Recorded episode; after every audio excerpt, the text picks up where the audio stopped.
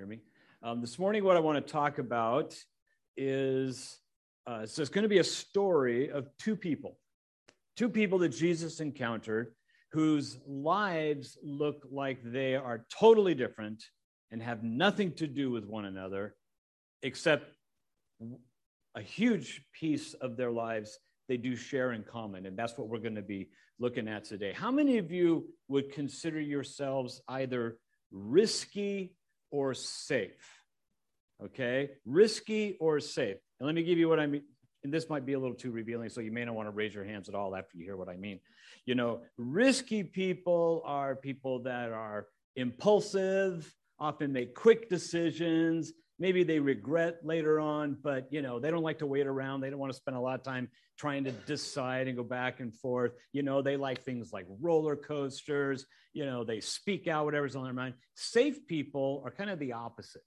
You know, they think about things maybe too much. You know, they're they're maybe called the overthinkers or whatever. They don't like scary rides and stuff like, you know, how many of you would consider yourself safe?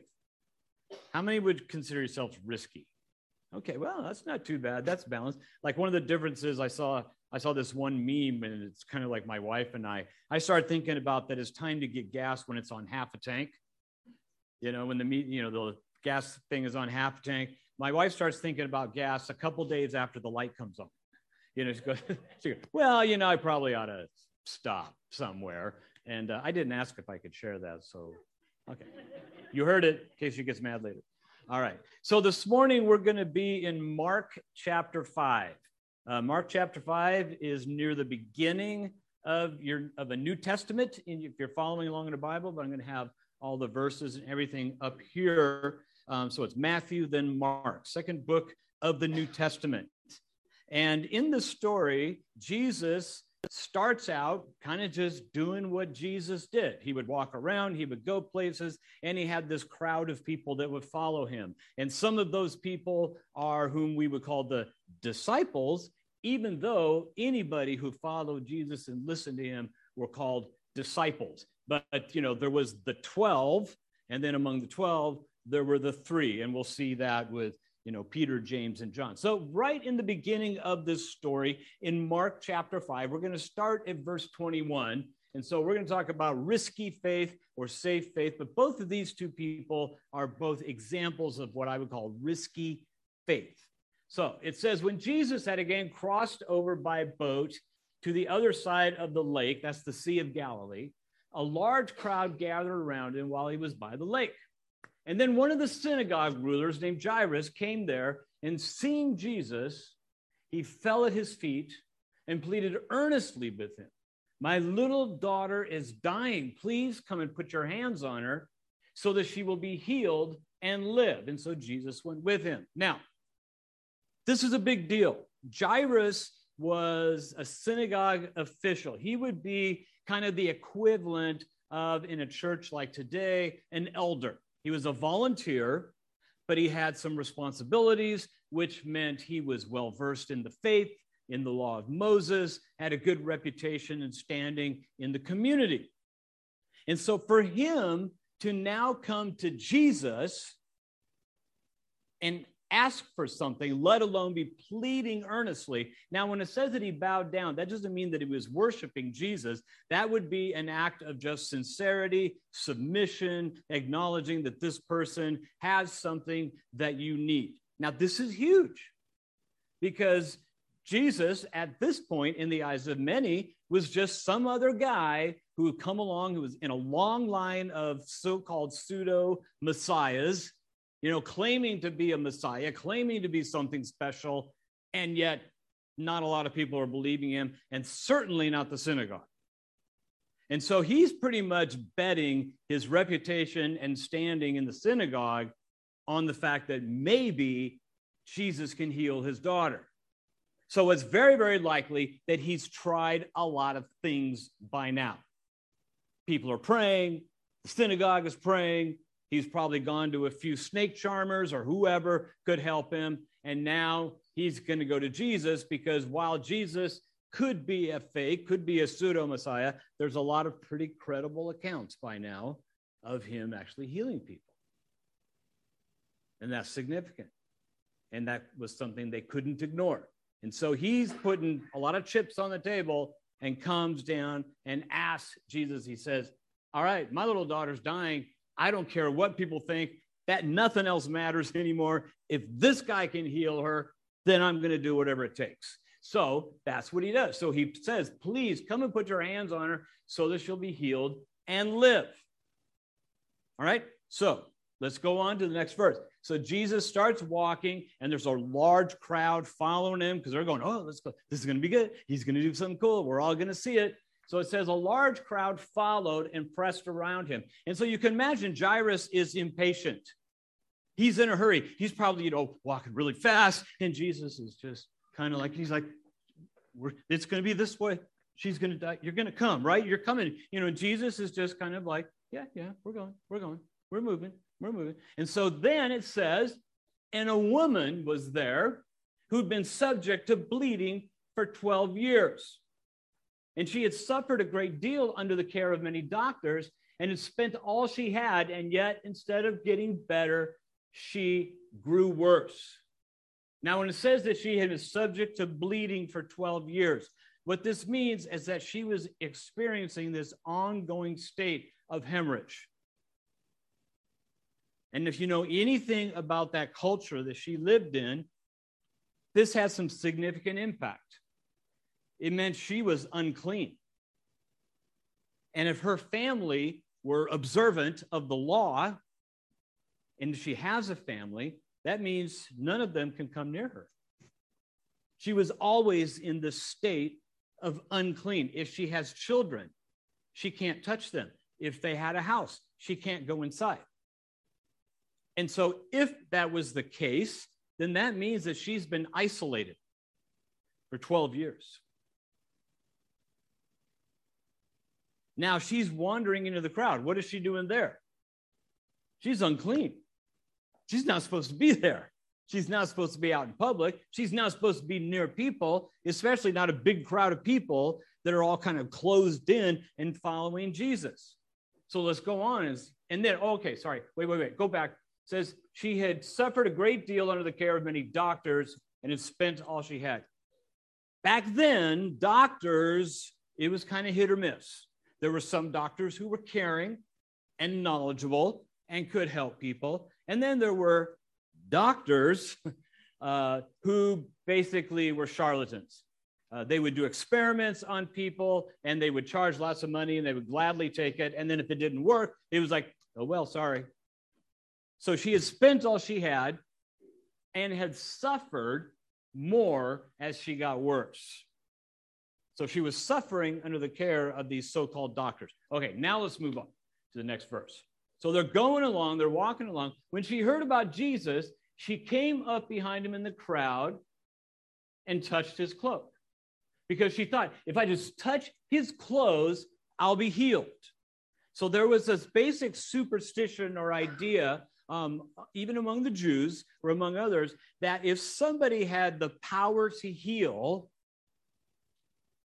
all you had to do was just somehow make contact with them.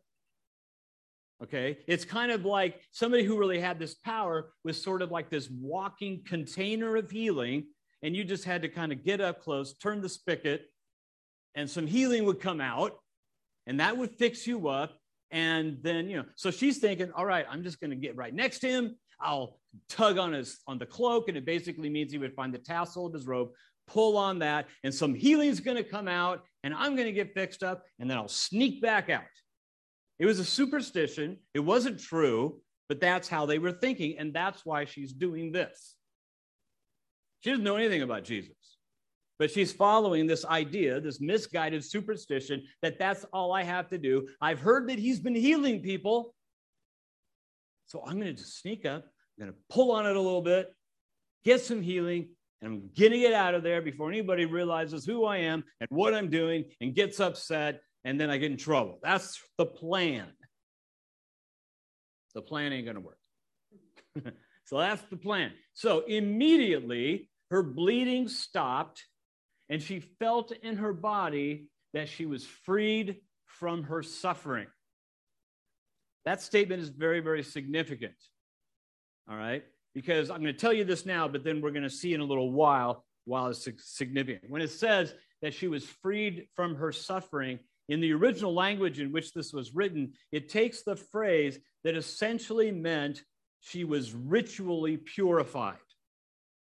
They, he, it takes language that would be used to designate somebody who had been unclean, had gone to the temple, had participated in the, in the cleansing rituals, and now was designated as clean. Okay, that's important because up until now, she's breaking the Mosaic law. She's not supposed to be out. She didn't announce that she was out. She's in a crowd. She's touching people. She reaches up and touches a rabbi. She's breaking rules right and left. But it says her bleeding stopped and she felt in her body that she was freed from her suffering. And then look what happens.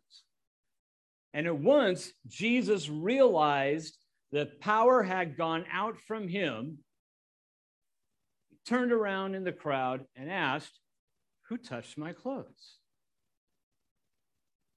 So now, what's interesting is describe Jesus kind of acts like he's just this container of power, and somebody flipped the spigot open.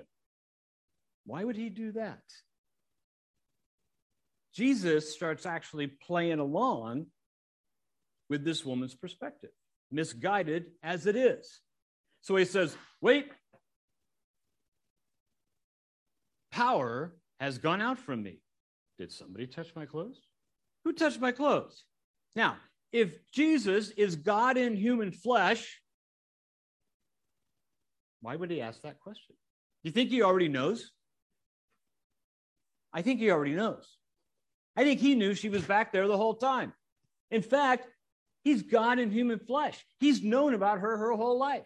He knows her name, he knows her condition, he knows she's back there, what she's doing. And so he stops. I felt power go out from me. Who touched my clothes?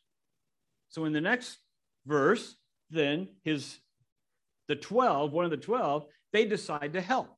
And they say, um, okay, so he says, Who touched my clothes? Then go on verse 31.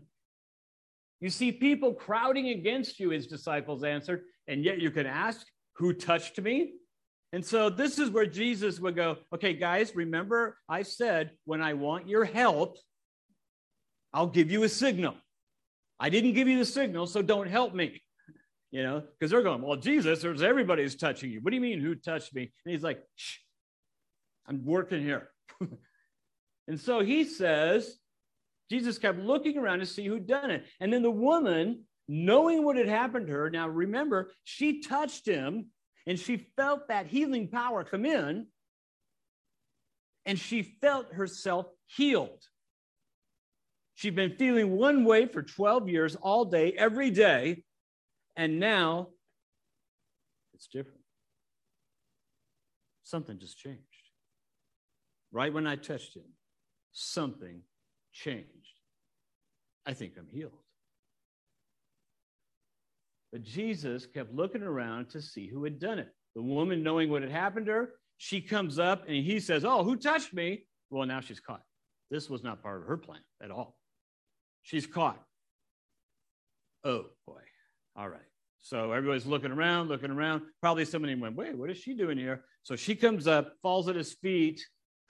She's trembling with fear, told him the whole thing told him the whole story. She got nothing to lose, really. I mean, she took this huge risk. She could just get booted out of the crowd. She broke rules left and right. She's not supposed to be there. She's not supposed to be touching anybody. No one else knows what's going on right now except for Jesus and this woman. They're the only two people on the planet at this moment who know that she touched him that some healing power went out. It changed her and it changed her life, and only her and Jesus know about it. So she tells him the whole truth. Let's go on to verse 34. Then he said, Daughter, your faith has healed you. Go in peace and be freed from your suffering. This is a huge, huge statement in verse 34. First of all, when he says daughter, comes from the Greek word paideia. It's the same, it means child or a female child. It's the same word that Jairus used when he said, My little daughter is dying. It was a very affectionate term. It'd be like saying, My little girl. So here's this woman who has been an outcast, an outsider, unclean, untouchable, doing everything wrong, breaking every rule. And how does Jesus address her? says, My little girl. When my daughter was little, had a few different kind of nicknames for her, you know, that she always knew. And it's kind of funny because now she's 30 years old, I think somewhere around there. She's 30 years old, and I still sometimes call her those little nicknames. And so Jesus says to this grown woman, My little girl. Then he says, What? Your faith has healed you. What faith? Faith in what? Faith in Jesus as the incarnate God in human flesh, Savior of the universe, the creator, sustainer of the universe, pours himself into the form of a man does she know that? No. She Didn't know anything about that. Does she know the significance of the terms Son of God and Son of Man? Does she know about the cross coming up and the whole idea of redemption? No, she didn't know anything about that. She didn't know anything. The only thing she knows is that she thought Jesus might be her answer and that it was worth putting everything on the line, breaking every rule, and going up and touching him, and it worked. That's all she knows. But he says, Your faith is what healed you. Over the years, I don't know how many times someone has sat in front of me across the table having a conversation. And they said, You know, I just feel like my faith is really weak. And I don't even know if I have any faith at all anymore. And I don't know what to do about it. And I'd say, Well, I think your faith is a lot stronger than you think it is. First of all, if you're pretty sure your faith is weak and maybe you don't even have any at all, why would you want to talk to a pastor about it? You know, one time I signed up for to be on the mailing list for the Flat Earth Society because I was looking at their website and I was just kind of intrigued and interested. And I thought, you know, I, I don't think I subscribe to this idea of a flat earth, but I am very interested in how they explain it. You know, so I like put my name, you know, to sign up for the mailing list, I would be interested in getting bulletins. And every now and then I go there and it's like, oh, well, that's one way to look at it, I suppose. And, um, but you know, what's interesting is that my faith in a flat earth is pretty much non-existent. I, I don't believe it personally. It's not my thing. If you're a flat earther, with all due respect, I, I just, I respectfully disagree with that idea. But you know what? It never occurred to me to go to a flat earth counselor or leader and say, you know, I'm really struggling because my faith in a flat earth is really weak. And I feel like it's just almost non existent anymore. You know why it wouldn't occur to me to do that? Because I don't believe in a flat earth. Now, when somebody comes and says, I really feel like my faith in God is weak and I'm really struggling, I don't even know if it's there anymore. I tell them the fact that you're even worried about it tells me you have more faith than you think you do. Because if you really didn't have any faith, if you really didn't believe, you wouldn't care. Does that make sense? You wouldn't care. It wouldn't be important to you. So the fact that you're thinking about it, the fact that it's important to you, means you believe it. You do believe it. And maybe what you're struggling is, is you feel like you don't understand it well enough, or you feel like you're not leaving it, living it out. But that tells me the faith is there. It's there. You have faith. And he said to this woman, this uninformed, misguided, misaligned faith that you just exercised, that saved you. That saved you.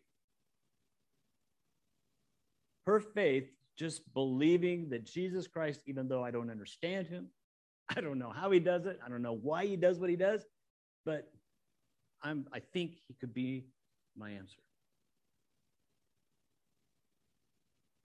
And a lot of people come to Christ that way. I didn't grow up knowing anything about Jesus. I didn't even know Easter was about Jesus until I was 19. So I remember when I came to a point where I really thought, you know what, maybe Jesus is my answer. I didn't know anything about it. I couldn't have explained anything to you about Jesus Christ or what faith in that means at that point at all, except that I think he's what I need. That's all I knew. Kind of like her. Kind of like her. That's all she had. And Jesus said, That's all you need. Your faith, that faith, saves you. Go in peace and be freed from your suffering. Think about her suffering. She had not only been suffering physically, that she was suffering on all levels.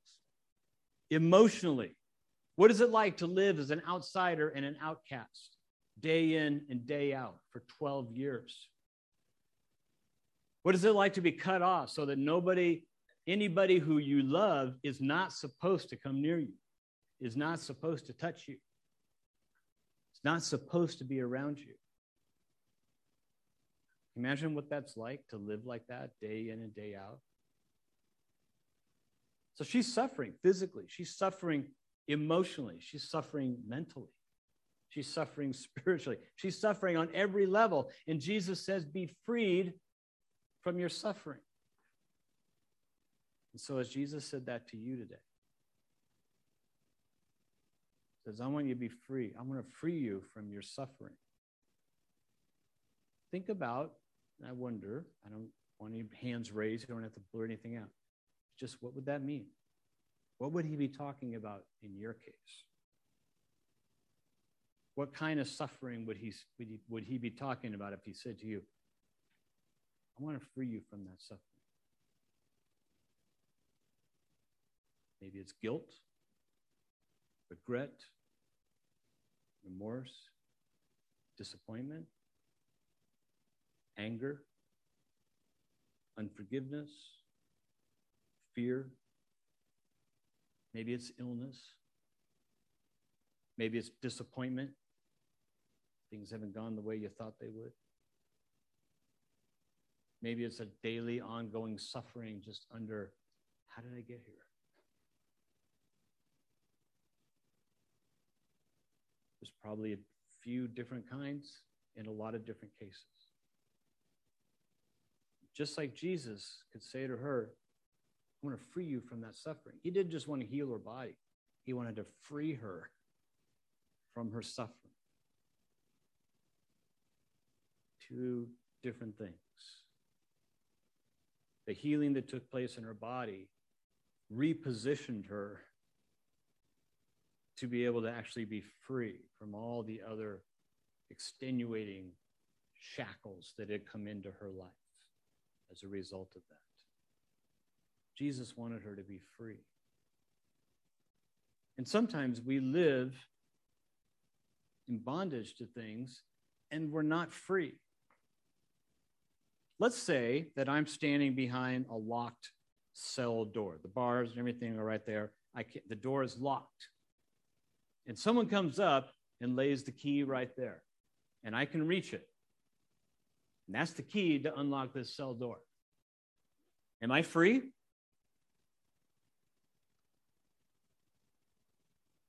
I'm still behind the locked cell door, right? So am I free? How many of you would say, no, I'm not free? How many of you would say, yes, you're free? Kind of depends on how you look at it, right? I'm not free as long as I stay behind this cell door, right? As long as I don't, as long as I leave that key right there, no, I'm not free. If I take that key and unlock the door, then I'm free. So freedom has been made available to me. And now it's my choice. So I'm free in the sense that the opportunity is there. So I mean, I kind of agree with I'm free, but I'm not free. You know, I'm I'm free. I'm enabled to be free, but I'm not free if I choose not to be.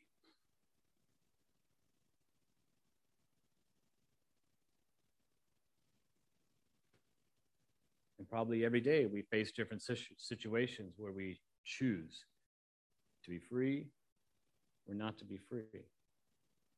Jesus said to her, Be free. He laid the key down right in front of her. He set her up. She's no longer unclean.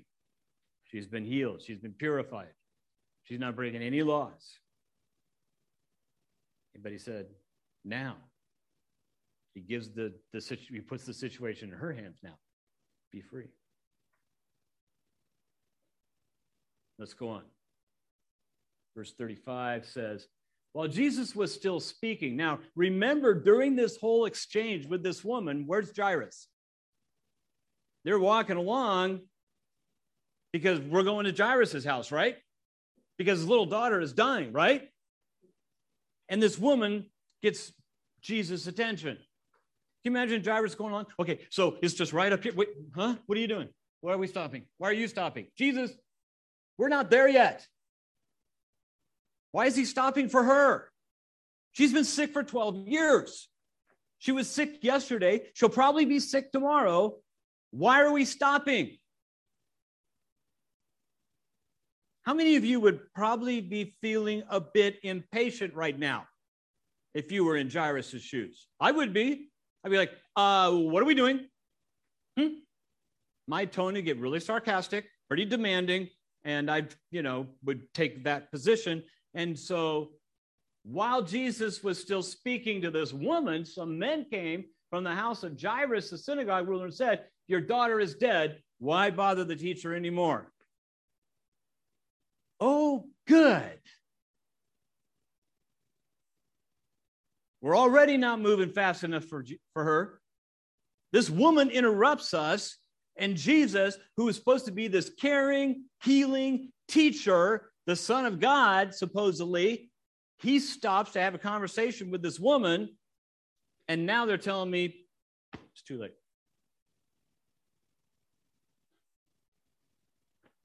Oh well. My daughter's dead. Whatever standing I had in the community and synagogue, that's gone. Here I am. This is my life now.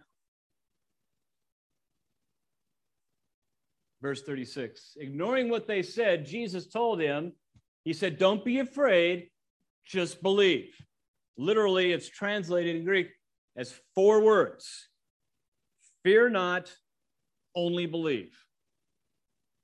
Fear not, only believe. Now, he didn't treat the woman who came before him like that. He was really nice to her. He healed her right away.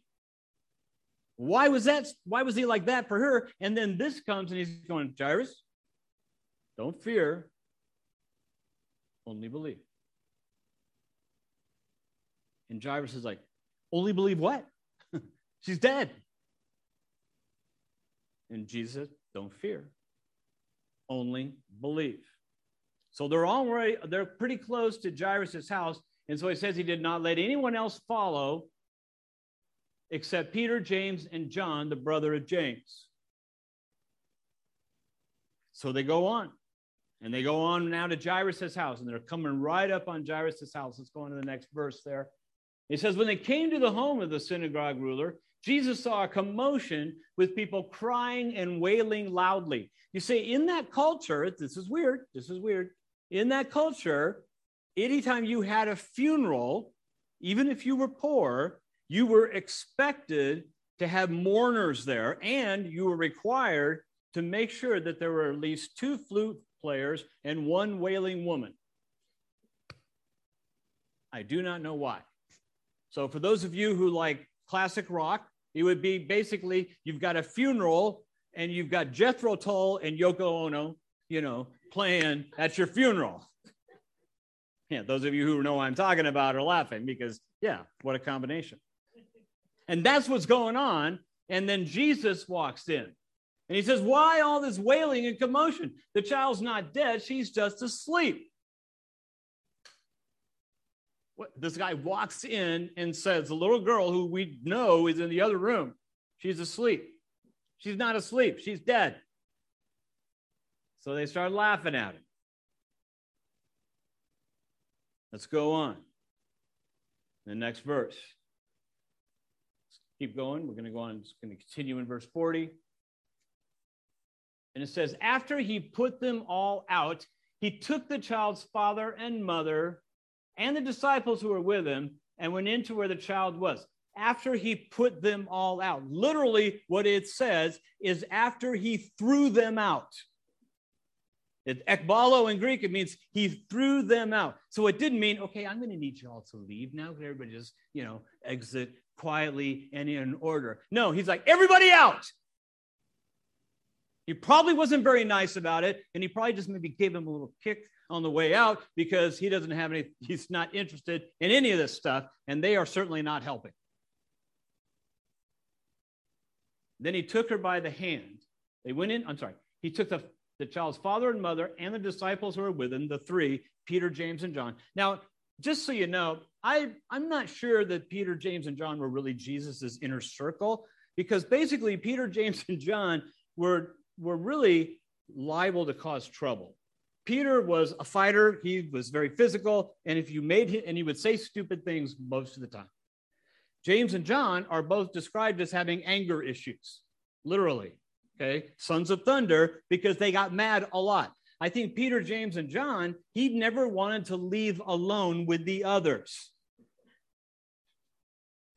Because you had guys, you know, you had a tax collector in there, you had a zealot in the group, and, you know, Jesus would leave and he'd come back and he's probably going, okay, someone's going to have a black eye. Everyone's going to be mad at Peter. He'll be sitting over there. James and John will be ranting and going on and on. So I think he would have Peter, James, and John stay with him because it was like that kid in your class whenever you went on a field trip. He was the kid that always had to sit next to the teacher in the front row of the bus because he's going to get in trouble if he doesn't. And so I think sometimes with Peter, James, and John, it was Jesus like, you guys come with me because I cannot trust you. I need to have you always within arm's reach because you're going to get, you're going to do stupid stuff if I'm not there. Just a theory. Just a theory. All right. So he takes them, takes the girl by the hand, and he says, Talitha kum, which means little girl, I say to you, get up. And immediately the girl stands up and walks around. At this, they were completely astonished. She's not dead anymore. Whatever she was a minute ago, she's not now. And so this little girl's parents, what just happened? Let's go on to verse 43. He gave strict orders not to let anyone know about this and told them to give her something to eat. That's kind of weird, isn't it? He just healed her. This is incredible. Oh, and don't tell anybody. Remember all those people that just got kicked out? Do you think they all went home? No, they're out in the front yard trying to get a peek in the window. What's going on? Do you see anything? Are they saying anything? What are they doing? What are they doing? I don't know. They went in the other room. I can't see. So they're all right there. Now, when they see that little girl playing out in the front yard, the one that they said was dead a few minutes ago,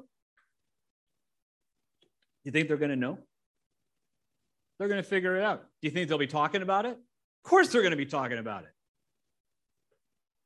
Don't tell anyone about this. And then he said, Give her something to eat.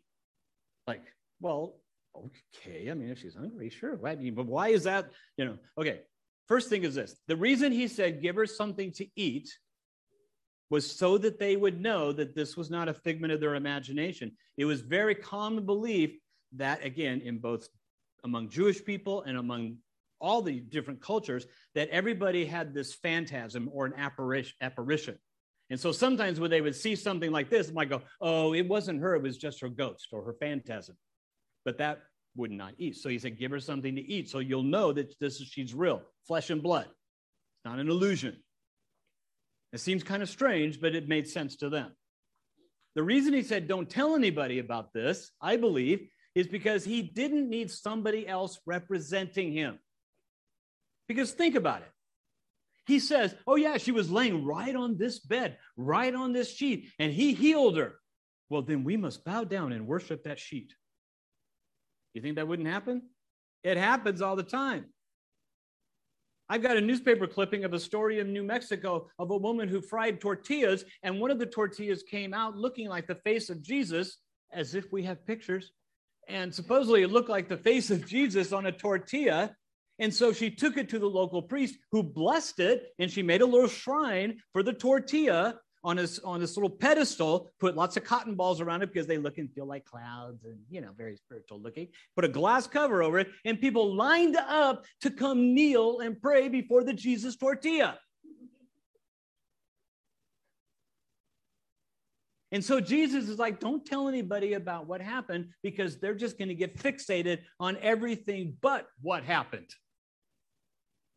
We don't need people coming in and worshiping the bed and worshiping the sheet because that's not the issue.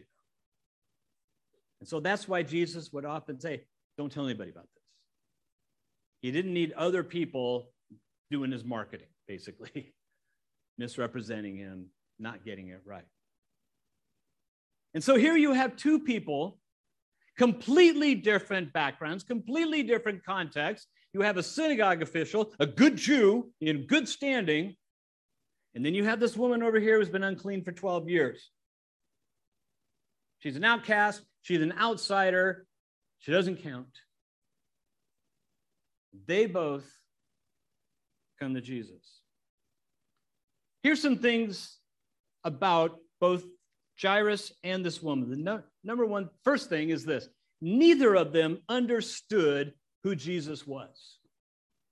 Neither of them knew about Jesus. They didn't realize that yet. I mean, even the 12 who followed him around every day, who camped out with him at night, they didn't get it either. And they had more exposure and more information than anybody. And they were still trying to put it all together. But neither of these two people knew who Jesus was. Second thing is this both of them believed that Jesus was what they needed. They didn't know much about Jesus, but they believed that he was what they needed. Third thing is this Jesus accepted them where they were at, right where they were at.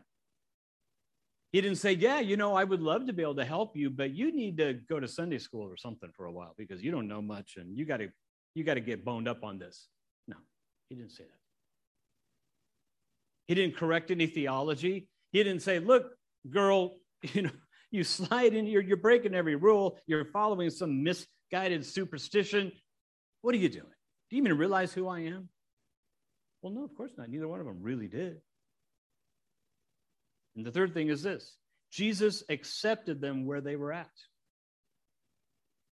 He met them right where they were at. Didn't ask anything of them at all. The fact that they were willing to believe that Jesus could be their answer, that's all they had and he accepted them and met them right where they're at. And then he did this he affirmed their faith. As misinformed, misguided as their faith was, he affirmed it. Your faith has healed you.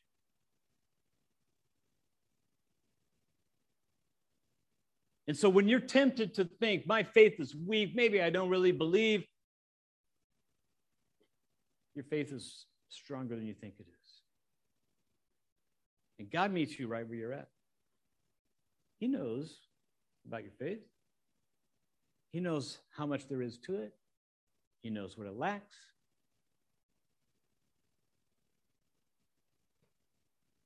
And He wants and He accepts your faith. He meets you right where you're at. He's not asking you to go get qualified. He's not saying, well, you got to go get this first before you can say you have faith in me. No. Wherever you're at, wherever you've been, whatever baggage you're collected along the way and you're currently carrying, Jesus is like, all right, just bring it all, bring it all. Come on, come on, bring it all up. You're not going to scare me off. You're not going to tell him anything he's never heard. You're not going to show him anything he's ever seen or he's never seen. And he accepts you right where you're at. And whatever you have as far as faith, he affirms that. And whether that's something you need to hear about yourself, or maybe it's something you need to hear about someone else. I remember one time I was in a class or a group Bible study with a whole bunch of people. Most of them have been going to church all their lives. And I said, Well, what does somebody really need to understand about Jesus before they can really say, Jesus is my Lord and Savior? And we filled the whiteboard with probably about a year and a half worth of seminary classes. And I said, Wow. Well, that pretty much knocks out anybody who said they believe in Jesus for the first two centuries after the resurrection, because none of them understood most of the stuff. And then I wiped it all off. And I went to the book of Romans, chapter 10, verse 9 and 10, and it said, If you confess with your mouth that Jesus is Lord and believe in your heart that God raised him from the dead, you'll be saved. And so when my dad was dying, and I asked him if he, and I knew that he believed, and I said, Dad, do you want to be baptized? He said, Okay. That's what I asked him. I said, Dad, do you believe Jesus is Lord? He said, Yes.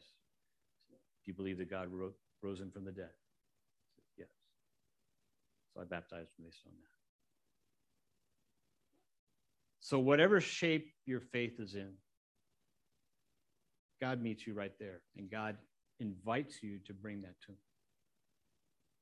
Whatever place that you're in, Jesus is your answer.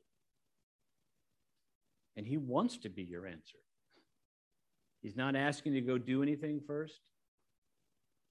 Just let Him be your answer. And if you're suffering in any way, Jesus wants to free you. And if you have questions about any of these things, if you're struggling without with any of these things, if you need to process any of these things, that's why this church is here. And I know Rich and Carly and Ned and David and several others here well enough to know if you've got questions and you could use some help processing all this, figuring out what it means for you, all you have to do is ask. That's all you have to do. If you want to get in touch with me for whatever reason, Rich, Jordan, they know how to find me. They'll point you to me. But if all I can say anything this morning is this whatever your faith is, whatever shape it's in, it's enough. Bring it to God. He'll accept you, He'll affirm it, and He's ready to start working no matter what. Wherever you've been, whatever you're carrying, wherever you're headed, he meets you right there. Let's pray together. God, thank you for your grace and mercy in our lives. Thank you for your love and forgiveness. And thank you, God, that you are constantly wanting to pour all of those things into us all day, every day, top to bottom, side to side, whether we're asking for them or not. And God, for each person in this room, however they feel about their faith, I believe they have more faith than they realize. And that wherever they're at, wherever they've been, whatever they're carrying, whatever they're bringing, you are ready for it. And you are accepting them, inviting them wherever they're at to come to you and to be free from whatever suffering they're experiencing. In Jesus' name, amen.